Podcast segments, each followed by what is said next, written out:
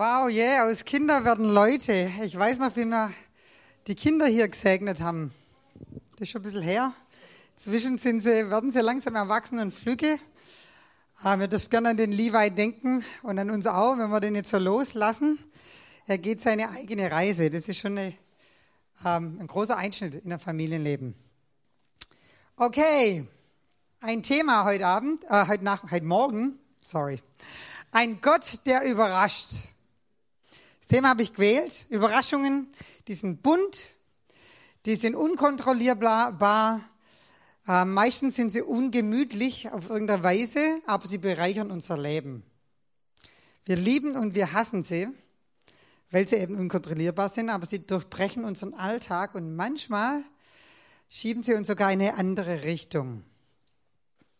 Gott, ein Gott, der überrascht, er erstaunt, er verblüfft, er verwundert uns. Wie er Dinge tut, manchmal so ganz anders, wie man es erwartet. Wo er Dinge tut, ich habe das, glaube ich, mal erwähnt, aber ich bin immer wieder überrascht. Die größte oder die, die schnellst wachsendste Gemeinde weltweit findet zurzeit schon seit ein paar Jahren jetzt im Iran statt, einem sehr strengen muslimischen Land, alles unter Tage äh, in den Küchen unter den Frauen. Große Erweckung.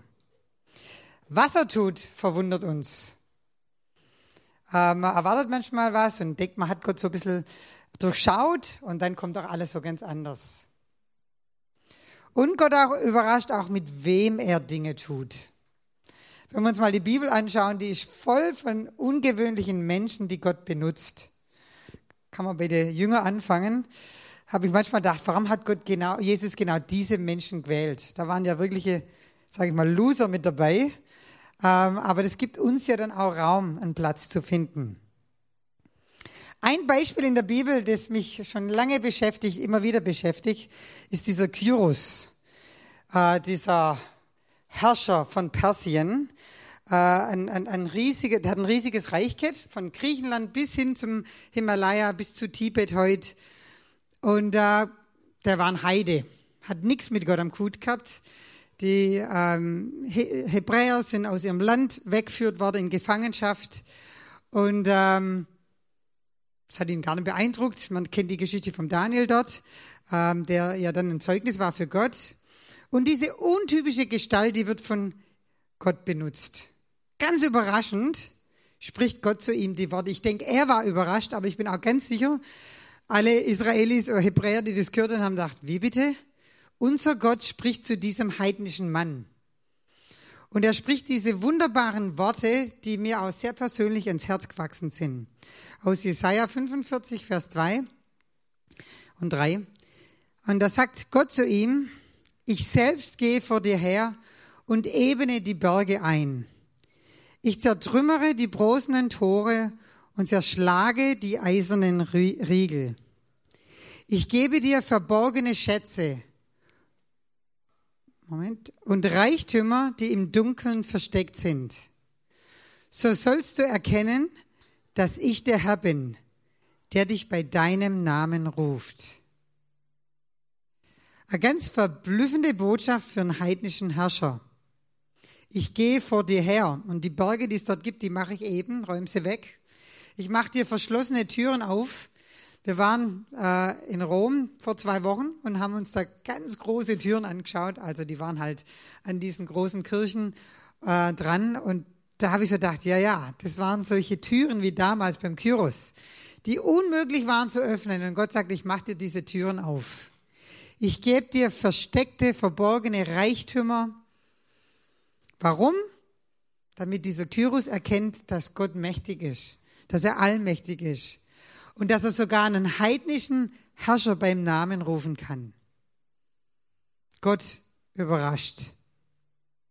In diesem Jahr hat Gott mich auch überrascht. Zweimal, ganz am Anfang vom Jahr, ruft er mich nach Afrika zu gehen. Als Schwabe dachte ich, naja, also Herr, es ist ja wirklich unwirtschaftlich, das auf zweimal zu tun. Ähm, und Gott hat ganz klar geredet. Zwei verschiedene Orte, zwei verschiedene Zeiten, ganz eng aufeinander. Und da gilt es dann auch immer für uns wieder neu zu sagen, es macht zwar keinen Sinn, aber ich mache es trotzdem, weil Gott spricht. Wem höre ich da mehr? Höre ich da mehr auf meine Vernunft oder höre ich da mehr auf Gott? Und ich bin gegangen. Und ich möchte euch ein paar Dinge jetzt zu Afrika sagen. Ähm, Dinge, die man vielleicht weiß, aber auch nicht. Heimat von 1,4 Milliarden Menschen, also ganz schön viele Menschen.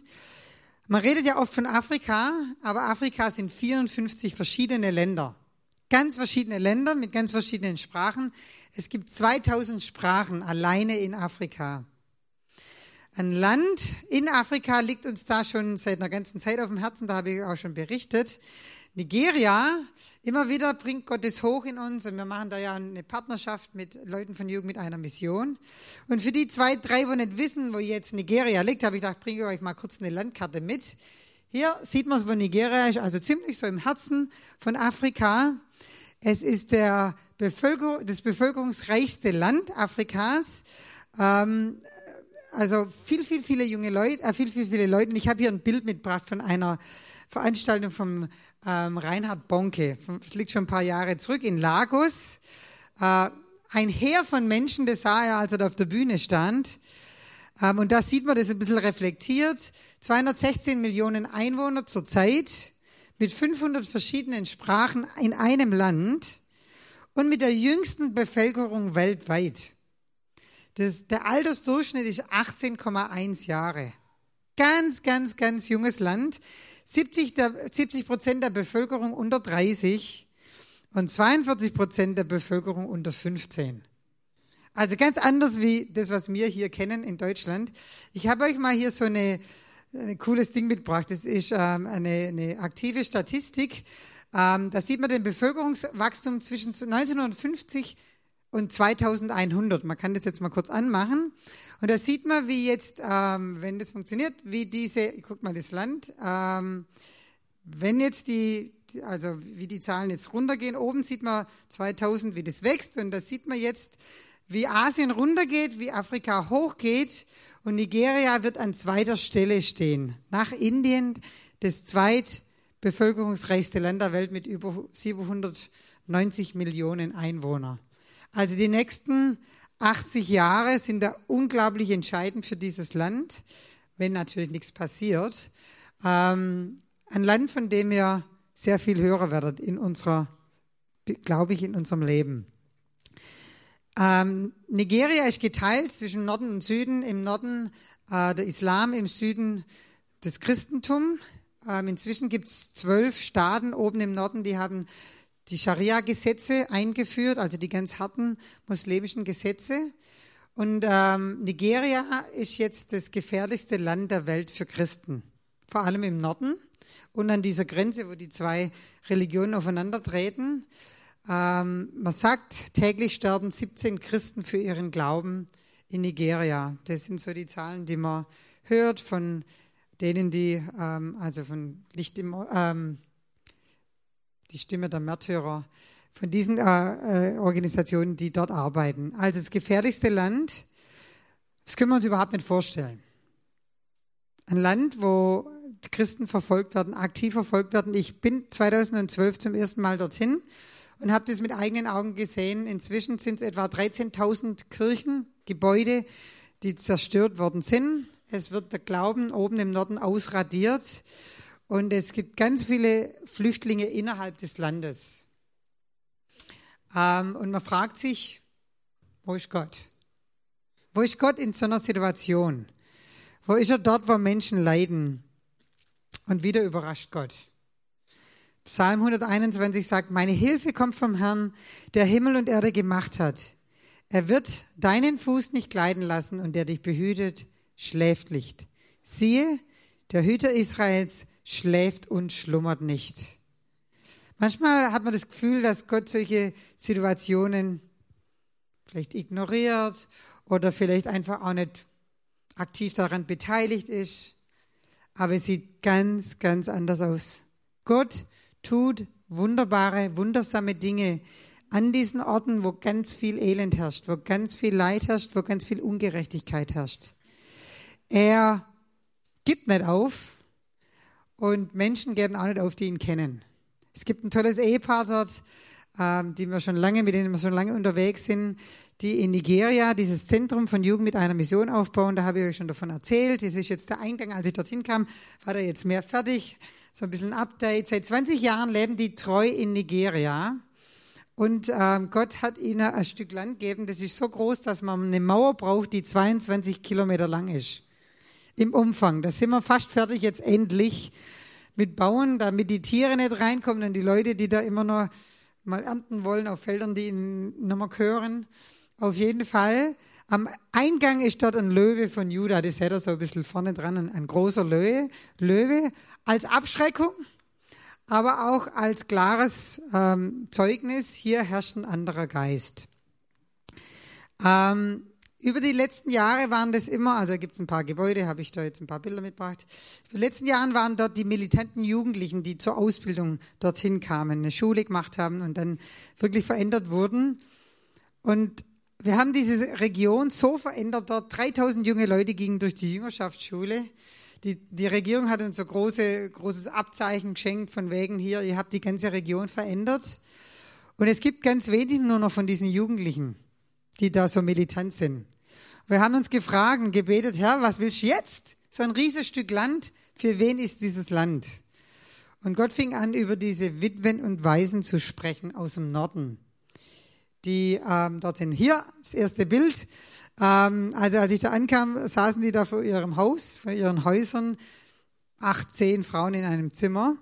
Ähm, Picobello, wie es dort aussieht. Ähm, die kochen am Morgen, treffen sie sich früh, schon zum Sonnenaufgang, äh, wird gekocht, oft schon um 5 Uhr morgens, äh, für 200 Leute. Und ähm, die Frauen bauen auch alles an, also die sind sehr begabt, wenn es an Landwirtschaft geht. Ähm, und die bauen das Land an und alles wächst. Es ist unglaublich. Alles, was die in Hand nehmen, wächst. Ähm, es ist super, das zu sehen. Die ähm, sind sehr hart arbeitende Frauen. Also ich habe mich immer wieder gewundert, wie die, pff, was die tragen. Hier tragen sie so ein paar Gräser, aus denen sie jetzt Besen machen, damit man hier wieder fegen kann. Also unglaublich, was die machen. Und die Kinder, die weißen Kinder, die helfen auch mit. Weil man muss das Zeug ja ähm, gießen, tagsüber, am Abend. Und dann gießen sie es und helfen damit. Und manchmal machen sie natürlich auch Quatsch. Klar, wie jede, wie alle Kinder. Halt, wo kommt's? Ähm, hier liegen sie in der Schubkarre und ruhen sich aus. Während ich dort war, ähm, war jemand da aus der Schweiz, der hat ein Seminar gemacht über Kompost. Also wie man ähm, Kompost herstellt, da haben sie noch nie was davon gehört gehabt. Also so ganz ein, einfache Dinge eigentlich, waren sie total tief äh, berührt und auch begeistert, dass man so äh, gute Erde herstellen kann. Dann ähm, waren sie natürlich in der Schule, die Jüngerschaftsschule. Also das ist eine Jüngerschaftsschule für Witwen und Waisenkinder. Und äh, wenn sie sich treffen, dann sieht es so aus, das ist ein Raum, da passen 700 Leute rein. Das sieht jetzt eigentlich gar nicht so groß aus, aber das sind etwa 150 Leute, die da vorne stehen und morgens, äh, Montagmorgen ihren Lobpreis machen. Äh, ganz von Anfang an hat Gott auch zu uns geredet, wir sollen eine Schule machen. Und dann haben wir also ein Schulgebäude auch mitgebaut, gleich am Anfang. Genau, hier sieht man es. Ähm, relativ einfach, sieht schön aus mit den Farben. Und da sind jetzt Kinder aus der Nachbarschaft, die kommen, dort Schulunterricht machen. Ähm, aber, und die lernen dann, ist ja christliche äh, Erziehung, die lernen dann, also hier lernen sie zum Beispiel was vom Johannes des Täufers. Hier, wer Englisch kann ein bisschen. Alles mit christlichen Werten, also ganz super. Sind auch muslimische Kinder mit dabei. Und das Schöne für mich war, dass da nicht nur die Kinder aus der Nachbarschaft, ähm, sorry, dass da nicht nur die Kinder aus der Nachbarschaft sich zurechtfinden, sondern auch die, die weißen Kinder. In der Mitte ist hier der Good Luck, so heißt er, äh, mit zwei von den Kindern von der Nachbarschaft. Und es war schön zu sehen, dass die dort auch ein neues Zuhause findet. Ich war dort als Fotografin ganz bewusst, um Geschichten von diesen Frauen zu hören um zu sehen, für wen machen wir denn diese Schule? Wer sind denn diese Frauen, äh, die aus dem Norden kommen? Und ich möchte euch jetzt einfach mal vier von denen vorstellen, die ähm, mir persönlich begegnet sind. Und das muss ich sagen, das war nicht leicht. Ich habe insgesamt 30 Frauen mir angehört, die Geschichten, und nach 25 habe ich gemerkt, wie ich langsam zumache. Ähm, ich war auf dem Weg von, von Kona, das ist ein langer Flug, musste ich über äh, Istanbul fliegen. Und da hatte ich eine Nacht und da konnte ich nicht schlafen. Und da habe ich mir gedacht, warum mache ich das? Ich war ganz alleine unterwegs. Ich hatte echt Angst. Was kommt da auf mich zu? Ich bin weder Seelsorger, noch weiß ich, wie man mit Traumas umgeht. Alle, die da zur Schule kommen sollten als Lehrer, um dort zu unterrichten, für diese Thematik, haben abgesagt, weil sie gesagt haben, das sind zu viele Frauen, äh, das schaffen wir nicht, es ist zu schwierig, die waren überwältigt. Und ich saß da in Istanbul und habe gedacht, und warum ich jetzt? Und was kann ich denn schon machen mit diesen Frauen? Und die Angst, das kennt ihr, die kam da so richtig hoch und ich bin mit sehr viel Angst da gelandet. Ich wusste auch überhaupt nicht, wie ich denen begegnen soll. Ich habe dann gesagt, ich würde gerne ein paar Geschichten hören von, aus ihrem Leben. Ich würde gerne hören, warum sie hier sind, wie sie hierher kamen, was ist passiert. Und dann saß die Rebecca plötzlich vor mir. Die Rebecca Ibrahim Musa ist 32 Jahre alt, hat fünf Kinder zwischen 9 und 16. Und ihr Ehemann wurde auf dem Weg zur Kirche von Boko Haram erschossen. Einfach von hinten erschossen, einfach weil er auf dem Weg zur Kirche war. Niemand kann mehr in diesem Dorf leben, das ist also zum Boden zerstört worden. Und sie hat zu mir gesagt, und das ist jetzt wörtlich, als das geschah, konnte ich nicht mehr glauben. Ich vergaß Gott in meinem Schmerz. Doch Gott ist treu. Eine Freundin erzählte mir von der Schule für Witwen. Sie lud mich ein zu kommen. Ich hatte nur zwei Tage, um mich zu entscheiden. So viele gute Dinge sind seither passiert. Ich habe tiefen Frieden. Hier sehe ich Gott wie niemals zuvor in meinem Leben. Gott hat durch den Unterricht bei Jugend mit einer Mission mein Leben verändert. Ich bin eine neue Person. Ich möchte allen Menschen sagen, dass Gott seine Kinder nicht mag. Er liebt sie. Alle Ehre sei ihm für die Veränderungen in meinem Leben. Das sagt sie mir so. Und ich habe was, was ähm, gemerkt. Die reden immer von dem Tod ihrer Männer und dann gibt es immer ein Loch und dann reden sie, wie sie zur Jugend mit einer Mission kommen. Und irgendwann habe ich gemerkt, die können hier nicht frei reden. Dann habe ich schon mal alle rausgeschickt. Aber mein Übersetzer war ein Mann. Und irgendwann habe ich gemerkt, das kann kein Mann sein, das muss eine Frau sein.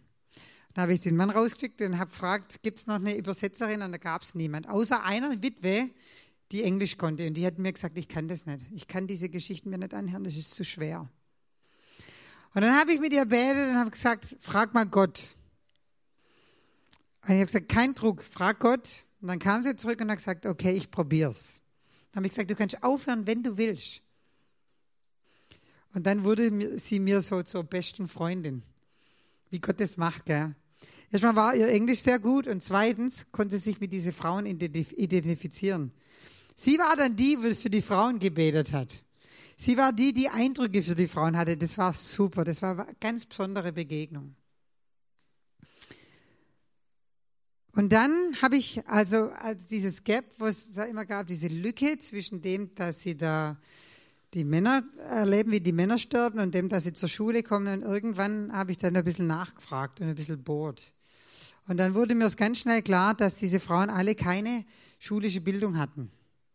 Die hatten keine Möglichkeit, Geld zu verdienen. Die haben gesagt, sie haben alles probiert, sie haben überall gefragt und niemand wollte ihnen einen Job geben, weil sie Christen waren und weil sie keine, keine Fähigkeiten hatten. Und dann irgendwann kamen sie an den Punkt, wo ihnen nur noch eine Sache angeboten wurde. Etwas, was sie wirklich nicht machen wollten als Christen, was sie wussten, ist falsch, aber ihre Kinder waren hungrig. Und da fingen alle an zu weinen an dem Punkt, wo ich sie da an dem Punkt hatte. Und sie waren beschämt und ähm, sie konnten mir nicht in die Augen schauen. Und sie haben gesagt, wir haben unsere Körper verkauft, weil wir nicht mehr wussten, was wir noch machen konnten. Und da entstand in mir erst, also bin ich fast zerbrochen in mir drin. Weil das könnten auch wir sein, die in so eine Situation kommen. Und dann musste ich so heulen. Und dann wurde so ein Ärger in mir hoch, kam so ein Ärger in mir hoch. Und ich dachte, das kann ja wohl nicht wahr sein. So viel zerstört, so viel schon passiert und jetzt noch das. Und sie haben alle geweint, waren beschämt. Und ich habe mit ihnen geweint. Was mache ich da in so einem Moment? Habe mit ihnen geweint, ich weiß nicht wie lange. Und dann hat mich Gott an was erinnert. Kurz bevor ich losflog, hat er zu mir gesagt, Susi, sammel mal Schmuck von Leuten, Frag einfach mal deine Nachbarinnen, deine Freundin, frag mal einfach Leute nach Schmuck. Das habe ich dann gemacht, habe so, eine, so einen Sack, so, so eine Plastiktüte mit Schmuck dabei gehabt. Ähm, weiß nicht, manches war vielleicht wertvoll, vieles war einfach aus so Modeschmuck. Ähm, und dann sagt er jetzt, Susi, nimm mal einen Schmuck und gib dieser Frau einen Schmuck und sag ihr, wie wertvoll sie in meinen Augen ist. Und der Schmuck soll sie daran erinnern, dass sie wertvoll sind. Und bin ich also in mein Zimmer und habe mal den Schmuck geholt und habe der Frau, der ersten Frau, eine Kette gegeben. Das war so ein tiefer Moment. Ich weiß nicht, für wen der tiefer war, für mich oder für sie, wo Gott spricht zu ihnen über ihren Wert und dass das Vergangene auch Vergangenheit sein darf. Und dass da auch Vergebung gibt. Und dass Gott nicht das Alte anschaut und dass er die, unsere Sünden in die Tiefen des Meeres wirft. Da war so viel in dem Moment da, das gar nicht ausgesprochen werden musste, weil es einfach da war. Und Gott hat es gemacht, souverän. Ja, schon mich benutzt, aber wirklich nicht nicht durch mich. Er hat es einfach souverän gemacht. Und das haben wir immer wieder erlebt. Ich erzähle euch jetzt zweite Geschichte. Von der Ruth. Die Ruth ist 38, hat drei Kinder. Ihr Mann, der, Na der Napi, war ein Missionar im Nordosten. Eines Tages kamen Fulanis, das sind solche ethnische, ist eine ethnische Gruppe, sehr militant. Die kamen mit Motorrädern reinfahren, mit Schusswaffen und äh, fragten ihren Ehemann, sagt sie jetzt, sie fragt meinen Ehemann, ob er ein Einheimischer sei. Er sagte, er ist Missionar, in vollem Bewusstsein, dass er dafür sterben würde. Er bat um Gnade und übergab sein Leben Gott. Sie hatten keine Gnade, sondern erschossen ihn mit 13 anderen Leuten aus dem Dorf. Sie raubten sein Telefon, sein Laptop, seine Kleider. Einer zog einer der Mörder sogar zog die Kleider meines Mannes an, bevor er losfuhr. Sie hat gesagt, jedes Mal, wenn ich daran denke, empfinde ich tiefen Schmerz. Mir fällt es nicht schwer zu vergeben, aber selbst wenn ich vergebe, kann ich es nicht vergessen. Und dann konnte sie nicht weiterreden. Dann war es vorbei, sie ist zusammengebrochen. Der Schmerz war zu tief und zu neu. Das war erst im Juni, das war nicht mal ein Jahr her, als das passierte. Die Therese Daniel, die ist 48, hat sieben Kinder. Ihr Ehemann wurde am 15. Juli 2020 getötet. An dem Tag starben zwölf Leute aus diesem Dorf, Männer, Frauen und Kinder. Sie sagte, ich war auf dem Feld, als ich die Schüsse hörte. Wir rannten in den Busch und versteckten uns. Mein Mann wurde erschossen. Drei Tage mussten wir nach seinem Körper suchen. Im Dezember 2020 kamen sie zurück und griffen unser Dorf wieder an. Sie töteten fünf meiner Verwandten. Dann sagte sie, ich bin so dankbar, dass ich bei Jugend mit einer Mission sein kann. Ich habe so viel über Jesus und Vergebung gelernt. Es ist nicht leicht zu vergeben, aber ich tat es trotzdem. Ich habe sie gefragt, was willst du in deiner Zukunft machen? Sagt, ich möchte meine Felder wieder anbauen und ein Vorbild für andere sein, damit Menschen sehen können, dass ich ein neues Leben habe. Die Schule hat mich total verändert. Und die letzte, die Lydia, die ist mir am meisten ans, Herzen gewachsen, ans Herz gewachsen. 45 Jahre alt, sie sagt, ich ging nie zur Schule. Die Jüngerschaftsschule ist die erste Schule, die ich jemals besuche. Ich kann weder lesen noch schreiben. Sie hat fünf Kinder. Ihr Ehemann Joel starb am 15. Juli 2020. Und sie hat mir gesagt, als ich hörte, dass die Fulanis kommen, rannte ich ins nächste Dorf. Ein Pastor ließ mich bei sich übernachten. Die ganze Nacht über hatte ich ein furchtbares Gefühl. Früh am Morgen ging ich zurück in mein Dorf. Ich sah mein Haus brennen. Niemand wagte es mir zu sagen, dass sie meinen Mann getötet hatten, weil sie ihn so grausam getötet hatten. Mein Mann ließ mich mit so vielen Sorgen zurück. Wie kann ich meine Kinder ernähren, ihr Schulgeld bezahlen? Dann wieder dieses Gap. Dann wurde ich zur Jugend mit einer Mission eingeladen. Ich habe immer geweint. Mein Trauma war so enorm. Alles hat sich verändert, seit ich hier bin. Ich habe sie gefragt, was ist die beste Lehre, die du hier bekommen hast? Sie hat gesagt, ich lernte zu vergeben. Als ich das Wort Gottes hörte, verstand ich so viel mehr über Liebe und Vergebung. Ich fing an zu vergeben. Ich rief zu Hause an und ermutigte alle, den Fulanis zu vergeben. Ich habe gefragt, was möchtest du in deiner Zukunft tun? Dann sagte sie, ich kann weder lesen noch schreiben, aber ich behalte alles, was ich lerne, in meinem Kopf. Das Einzigste, was ich tun kann, ist zu predigen. Und ich freue mich darauf, genau das zu tun. Vier Frauen, vier Leben, die in einer relativ kurzen Zeit berührt, umkrempelt, verändert wurden. Wie ist sowas möglich? Also, wenn man jetzt mit Trauma-Experten redet, die sagen, das ist unmöglich. Aber wie es passiert, ich erzähle es euch. Am ersten, in der ersten Nacht bin ich aufwacht, 2.09 Uhr, weiß ich noch ganz genau, habe auf mein Handy geschaut, 2.09 Uhr, wo bin ich, habe ich mich erst gefragt. Denn da war so ein ganz schönes Singen in so einer Entfernung. Für einen Moment dachte ich, bin ich jetzt im Himmel? Es war aber zu heiß. Im Himmel war es zu heiß. Habe ich mich schnell anzogen und habe gedacht, ich muss unbedingt dahin, wo das ist. Und dann bin ich in den Raum reingelaufen und da stand eine Frau, hat aus der Bibel vorgelesen mit, mit einer Taschenlampe, weil es keinen Strom gab.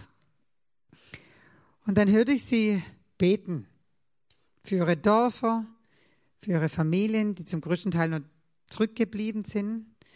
Sie haben erkannt, sie sind die Wächter für ihre Dörfer, für ihre Gemeinschaften. Sie können mit ihren Gebeten bewirken, dass die sicher sind dort. Sie fingen an, die, die Mörder ihrer Männer zu segnen. Das müsst ihr euch mal vorstellen. Gott um Gnade für Boko Haram zu bitten, dass Gott nicht Gericht bringt, sondern Gnade. Ich stand da, es war so ein heiliger Ort, ich, ich habe mich gar nicht gewagt, überhaupt in diesen Kreis hineinzugehen. Sie, sie haben mich dann gesehen, haben mich reingeholt, ich habe nichts gesagt. Ich war einfach nur tief berührt von denen ihrer Hingabe, wie die gebetet haben. Und habe mich gefragt, wann habe ich das letzte Mal für meine Nachbarschaft, für meine Verwandten, die nicht gläubig sind, für meine Freunde, die Gott nicht kennen, wann habe ich das letzte Mal so gebetet? Und die haben das alles selber organisiert. Kein Mitarbeiter hat gesagt, kein Leiter hat gesagt, hey, trefft euch mal in der Nacht, betet. Die haben das selber angefangen und machen das so Wächterstunden. Jede, jede Gruppe macht eine Stunde in der Nacht.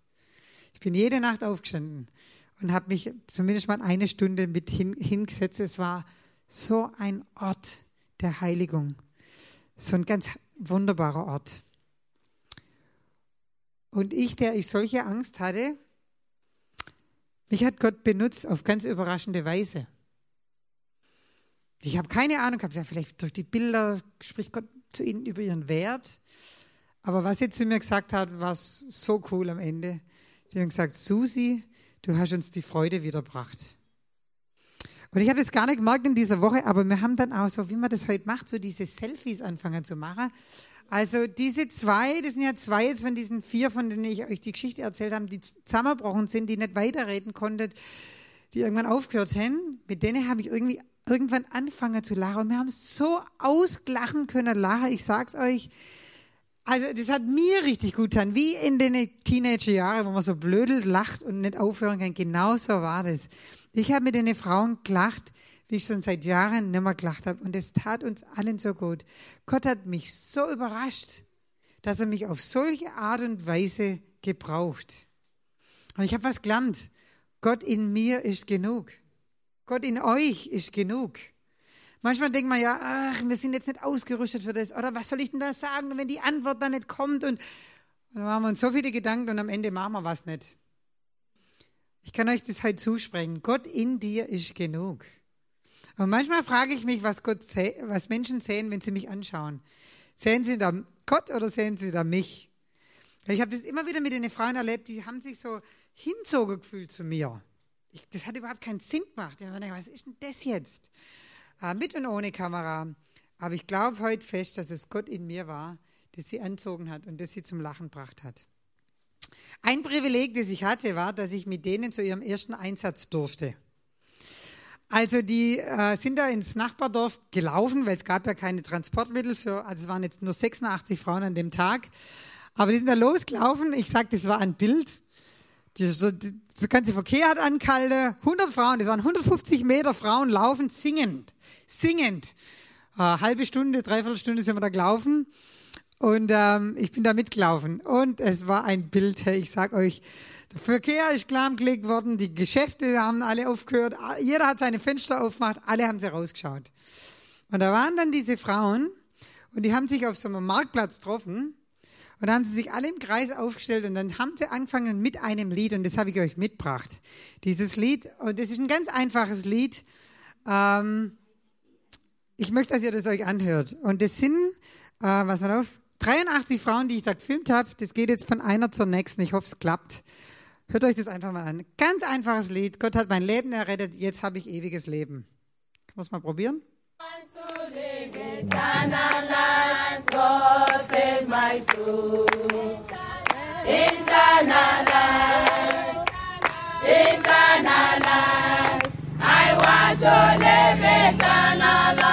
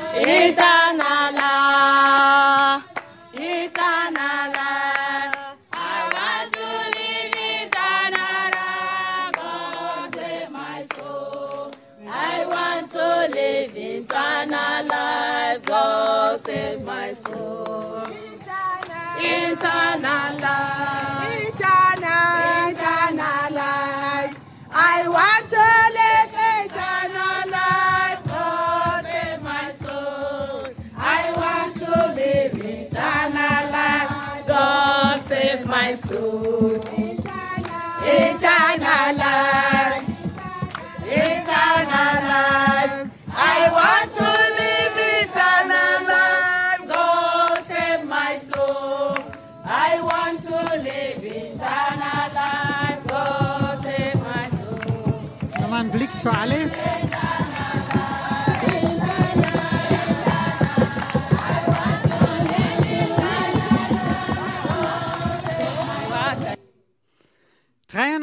Frauen, Witwen, äh, wo ich davon glaube, dass Gott die damals Hand ausgesucht hat, wer da kommen soll.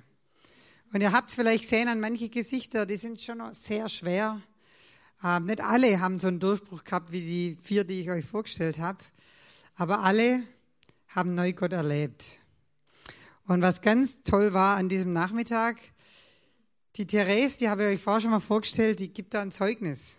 Erzählt von äh, dem, wie ihr Mann ermordet worden ist, wie sie keine Hoffnung mehr hatte, wie sie ihr Leben immer wollte. Nur ihre Kinder haben sie aufrechterhalten. Und äh, was jetzt Gott mit ihrem Leben gemacht hat. Sie war natürlich unterstützt. Hier nochmal ein Bild von der ganzen Frau. Das war super, das zu sehen. Ich kann euch sagen, so ein Einsatz, der wird hier auch äh, Welle schlagen. Da bin ich mir ganz sicher. Ähm, die saßen da und haben natürlich gebetet für den, der da Zeugnis gibt. Ich habe mir mal kurz ihre Bibel angeschaut und habe gedacht, ja, also die sind schon gut gelesen worden. Ähm, die haben sich an dieses Wort Gottes festgehalten. Und was cool war natürlich an dem Nachmittag, ich weiß noch mal, ob es 15 oder 16 junge Männer waren, die sich da bekehrt haben. Ähm, wenn man jetzt mal sieht, wie die so beten von hinten, da haben sie auch keine Chance, äh, muss man jetzt auch mal sagen. Aber ähm, jetzt verwandelt Gott diese Schwere in was Gutes.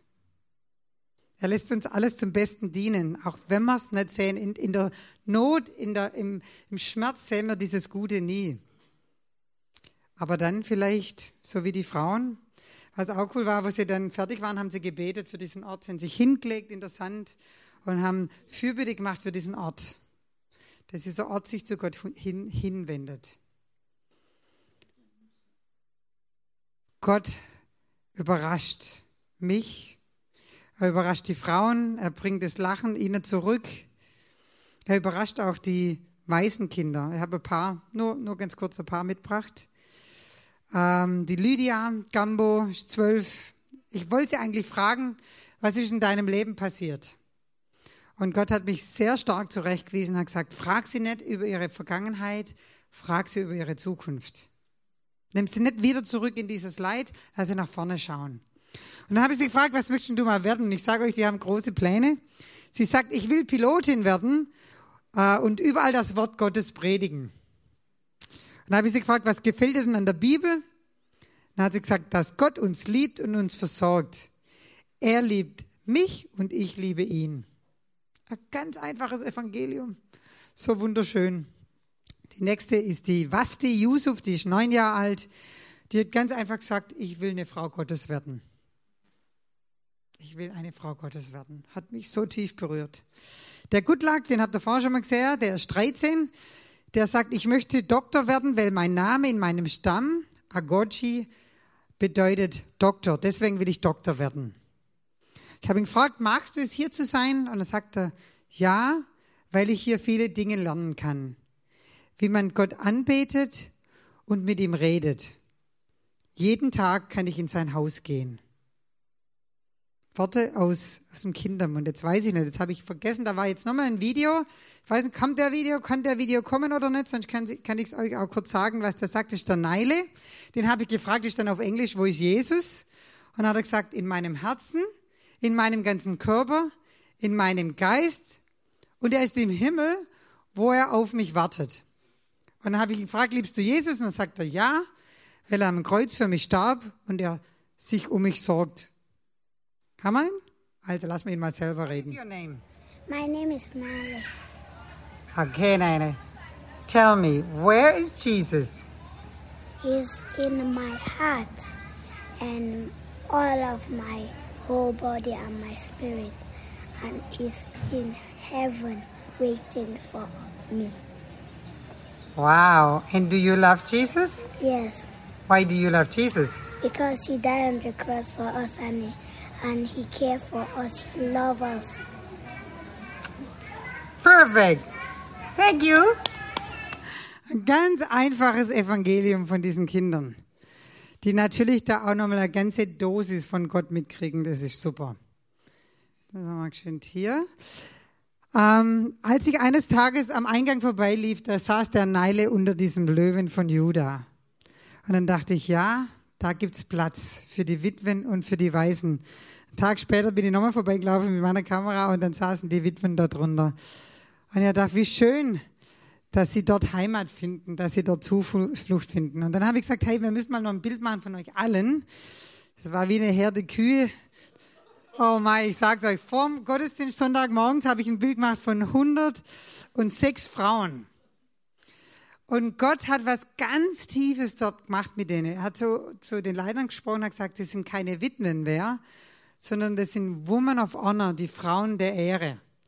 Wir nennen diese die Jüngerschaftsschule jetzt nicht mehr eine Jüngerschaftsschule für Witwen, sondern wir nennen sie eine Jüngerschaftsschule für die Women of Honor, für die Frauen, ehr, ehrwürdige Frauen.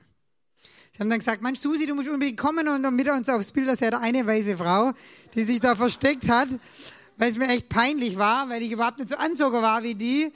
Und ähm, es war, ich kann euch sagen, ich habe so viel dort erlebt mit Gott, so viel Gutes für mein eigenes Leben und aber auch immer wieder so viel Gutes mit den Frauen. Und ich glaube, also ganz ehrlich, ich bin davon überzeugt, so, so tief wie Gott mich berührt hat, so hat er sie berührt. Ich war so überrascht. Das sind die vier, die nicht am Anfang nicht reden wolltet. Die Ruth, die Rebecca, die Lydia und die Therese. Das waren die vier Frauen, die mir meistens ans Herz gewachsen sind. Und in meiner kurzen Zeit habe ich das erlebt, wie aus dieser Trauer Freude wird. Aus dieser Verzweiflung Hoffnung. Aus der Resignation Zuversicht. So ganz anders, als ich das erwartet hätte. Und natürlich war das Wochen und Monate von Lehre. Gott hat ganz lange an ihren Herzen gearbeitet, aber die haben, die haben gesagt, du hast diese Freude zum Ausbruch gebracht. Die waren so, so dankbar, dass ich kam. Und am letzten Morgen kam dann noch diese Maria, Mariamu zu mir. Und die habe ich letztes Mal erlebt als Frau, die als Witwe in dieser Jüngerschaftsschule war. Das war die, eine von der ersten, die kam. Da waren es bloß eine Handvoll. Und die war damals auch ganz betrübt und niedergeschlagen. Und jetzt war sie Co-Leiterin von dieser Jüngerschaftsschule. Die, das letzte Mal, wo ich die gesehen habe, war vor Covid. Also die hat ein paar Jahre gehabt, um da über diesen Tod hinwegzukommen und so weiter. Und jetzt leidet sie mit dieser Jüngerschaftsschule. Unfassbar, unerklärlich, wie Gott solche Dinge tut. Ich habe angefangen zu sagen, Gott ist ein Gott, der überrascht. Deswegen auch dieses überrascht. So ungewöhnlich, farbig, bunt, hoch, tief. Ähm, weil Gott einfach ein überraschender Gott ist. Er ist in der Bibel. Wir lesen das an ganz vielen Stellen. Aber weil Gott sich nicht verändert, ist er das auch noch heute. Wie er Dinge tut, wo er sie tut, was er tut und mit wem er sie tut. Gott überrascht diesen heidischen Herrscher äh, und der wird zum Werkzeug Gottes. Er überrascht mich, wie er mich benutzt auf so wundersame Weise. Er möchte auch dich überraschen. In deinem Alltag, in deinem Leben auf Arten und Weisen, wie du dir das nicht vorstellen kannst. Die Frage wirklich, die steht, ist, was erwartest du von Gott? Erwartest du, dass Gott deine Pläne durchkreuzt, deinen Alltag durchkreuzt? Das kennen wir alle. Wir sind auf dem Weg irgendwo hin und plötzlich haben wir so einen Impuls.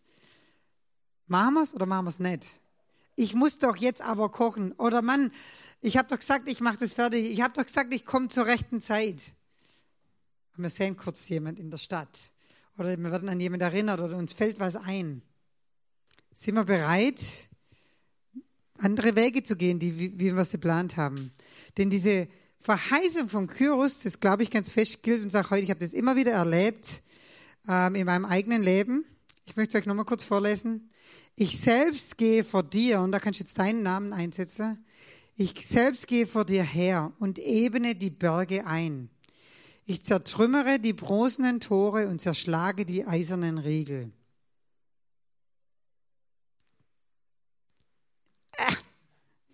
Ich gebe dir verborgene Schätze und Reichtümer, die im Dunkeln versteckt sind. So sollst du erkennen, dass ich der Herr bin, der dich bei deinem Namen ruft. Gott möchte deine Berge wegschaffen, ausräumen die Dinge aus dem Weg räumen, die dich hindern. Er möchte verschlossene Türen, vielleicht auch verschlossene Herzen, verrannte Situationen, Dinge, wo du aufgeben hast. Sagt er zu dir heute Morgen, diese Türen will ich nochmal für dich öffnen. Er möchte dir versteckte und verborgene Schätze und Reichtümer geben. Ich glaube, das sind Menschen. So habe ich das erlebt in meinem Leben über die letzten Jahre. Das sind Menschen. Menschen, die sich nach Gott sehnen, die nach ihm suchen, aber die das gar nicht formulieren können, weil sie gar nicht wissen, nach was sie suchen. Die sind kaputt, die haben Angst, die sind depressiv, krank, vielleicht einfach auch hoffnungslos, lustlos im Leben, haben keine Zukunft. Und Gott will uns diese Menschen geben. Jesus sagt, ich bin gekommen, zu suchen und selig zu machen, was verloren ist. Der Sohn Gott, Gottes musste suchen, wer verloren ist. Dann müssen wir es erst recht tun. Aber diese Menschen, die gibt es um euch rum. Das sind Schätze, das sind Reichtümer, die Gott euch schenken will. Damit ihr erkennt, dass er allmächtig ist. Er ruft euch heute Morgen bei eurem Namen. Ich frage euch jetzt, wer sind denn deine verborgenen Schätze? Und wo sollst du mit deinen reichen Gaben und Fähigkeiten ans Licht treten? Die Gaben sind einerseits Menschen, auf der anderen Seite hast du ja auch Gaben in dir drin, die vielleicht über die Jahre ein bisschen zugeschüttet worden sind. Vielleicht hast du mal eine schlechte Erfahrung gemacht oder es war jemand besser wie du. Da sind wir ja auch schnell dann, dass wir sagen, wir können das gar nicht so gut, das machen wir jetzt nicht mehr. Und Gott sagt, ich habe dir verborgene Schätze gegeben, ich habe dir Räuchtürmer gegeben, ich habe Menschen in dein Leben gestellt. Ich möchte, dass du das gebrauchst, dass du das benutzt. Jesus sagt, bevor er kurz an den Himmel fährt, seine letzte Botschaft, er sagt, geh, ruft uns aus zu gehen. Er sagt uns nicht wohin, also über die Straße zum Nachbar, manchmal viel schwerer wie zum Fremden. Für manche vielleicht bis zu den Enden der Welt. Ganz egal. Wir müssen uns aufmachen. Ich musste gehen zweimal dieses Jahr. Und jetzt bin ich so zum Botschafter für diese Witwen, für diese Woman of Honor, die Frauen der Ehre geworden.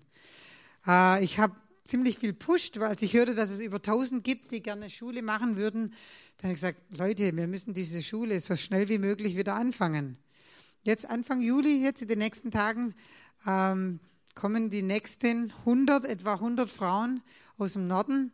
Wir haben gemerkt, äh, als ich dort war und mit ihnen zu tief geredet habe, habe ich gemerkt, Mann, wir müssen denen noch was anderes beibringen.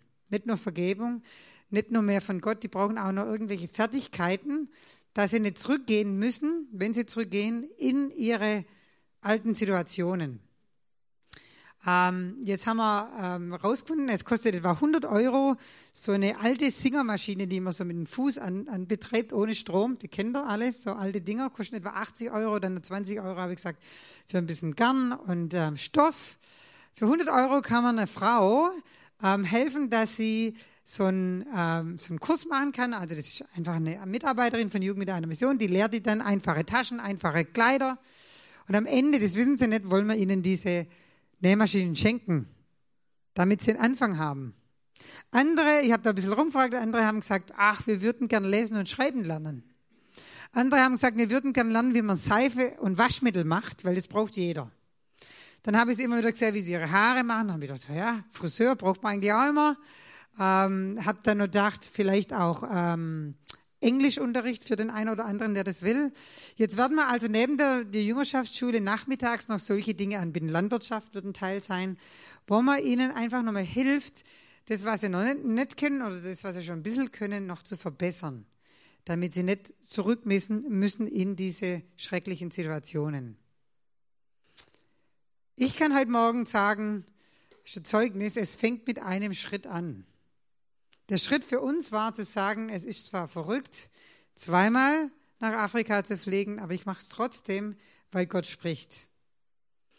Der erste Schritt ist nie zu schwer. Wir wollen bloß immer die nächsten drei, vier, fünf Schritte wissen und dann wird es plötzlich ein Berg, der ganz schwierig zu erklimmen ist. Ganz oft zeigt uns Gott nur den nächsten Schritt. Wir wissen nicht, was aus einer Entscheidung wird damit wir uns nicht überwältigen lassen von dem, was dahinter, dahinter stecken könnte. Aber Gott gibt uns immer genug Kraft und auch genug Mut, den nächsten Schritt zu wagen. Und ich möchte euch heute Morgen herausfordern, wagt es. Geht auf diese Menschen zu, die Gott euch in den Weg stellt. Sagt einfach was über euren Glauben. Erzählt, was am Wochenende gemacht habt. Wenn ihr sie betrübt seid, dann fragt doch einfach mal tiefer nach. Und ich habe äh, auch jetzt hier in Deutschland festgestellt, es ist viel einfacher, wie, wie ich mir das immer gedacht habe, für jemanden zu beten.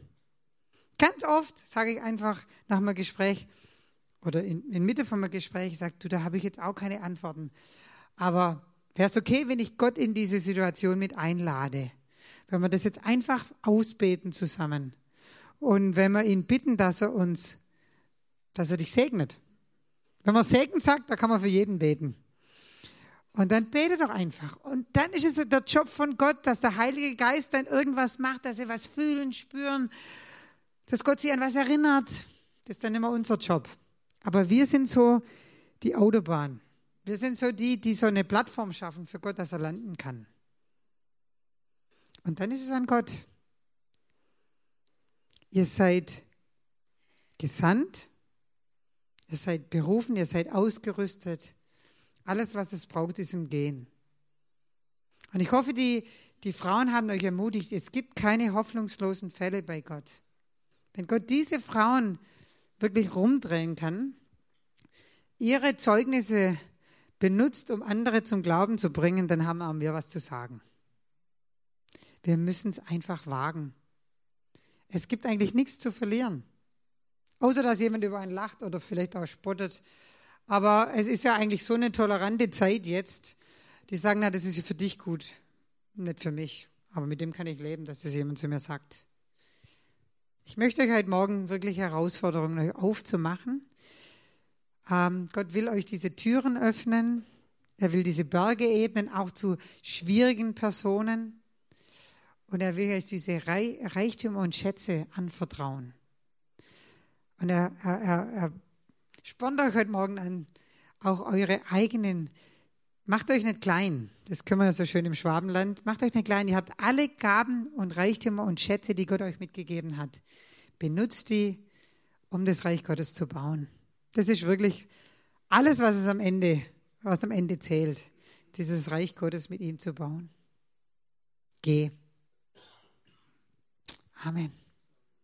Ich würde gern mit uns beten. Ich würde euch gern segnen für diese Aufgabe. Ja, vielleicht kann der Lobpreis, Lobpreisteam vorkommen. Könnt ihr aufstehen? Jetzt seid ihr so lange gesessen. Ich würde gern euch einfach segnen für diese Sache. Und vielleicht auch kurz für diese Witwen beten. Vater, wir danken dir, dass du ein Gott bist, der überrascht. Der diese Frauen auf so wunderbare Weise überrascht hat. Mit einer neuen Freude, mit einer neuen Hoffnung, mit einer neuen Zuversicht. Und du könntest es auch mit uns machen. Wir danken dir dafür. Herr, wir beten für die vielen, die noch im Norden sind, die jeden Tag um ihr Leben bangen, die Männer und Frauen und Kinder, die Weisen, die auf, ja, in den Straßen sind. Herr, wir beten, dass sie eine Heimat finden, dass viele von ihnen ähm, zu dieser Schule kommen können über die nächsten Jahre und dass du auf wundersame Weise dein Reich baust durch sie im Norden von Nigeria. Wir segnen sie heute. Aber ich möchte euch aussegnen, ich möchte eure Ohren segnen, dass ihr die Stimme Gottes wahrnimmt in eurem Alltag, dieses leise, oft flüstern. Und dass ihr dann gehorsam seid. Ich segne eure Augen, dass ihr eure Mitmenschen so seht, wie Gott sie sieht, als Menschen, die Gott brauchen. Ich segne euren Mund, dass wenn ihr, wenn ihr sprecht, dass da mächtige Worte rauskommen, die gesalbt sind, die Klarheit sprechen, die Wahrheit sprechen, die Liebe sprechen, die von Gott zeugen. Ich segne eure Hände, dass wenn er, jemand eure Hände auflegt oder sie auch nur berührt, dass sie deine Berührung Gottes spüren. Und dass aus euren Händen Segen und Heilung fließt. Ich segne eure Beine, dass sie, dass sie bereit seid, das Evangelium überall hinzutragen, wo Gott euch hinschickt. Dass kein Weg zu schwierig ist, kein Berg zu hoch. Und über allem segne ich eure Herzen, dass ihr bereit seid, immer Ja zu Gott zu sagen, dass die immer weich sind. Auch wenn ihr nicht wisst, wo es euch hinführt, dass ihr bereit seid, Ja zu sagen zu Gottes guten Wegen für dich und dein Leben. Und so segne euch der dreieinige Gott mit Früchten für die Ewigkeit. 30, 60, 100-fältig. Und dass ihr in den nächsten Wochen, Tagen und Wochen wirklich offene Türen erlebt, wie vielleicht noch nie in eurem Leben. Und dass ihr Mut habt, da durchzugehen. Gott segne euch mit Mut, frischem Mut. Halleluja. Zur seid nun Gesegnete des Herrn. Amen.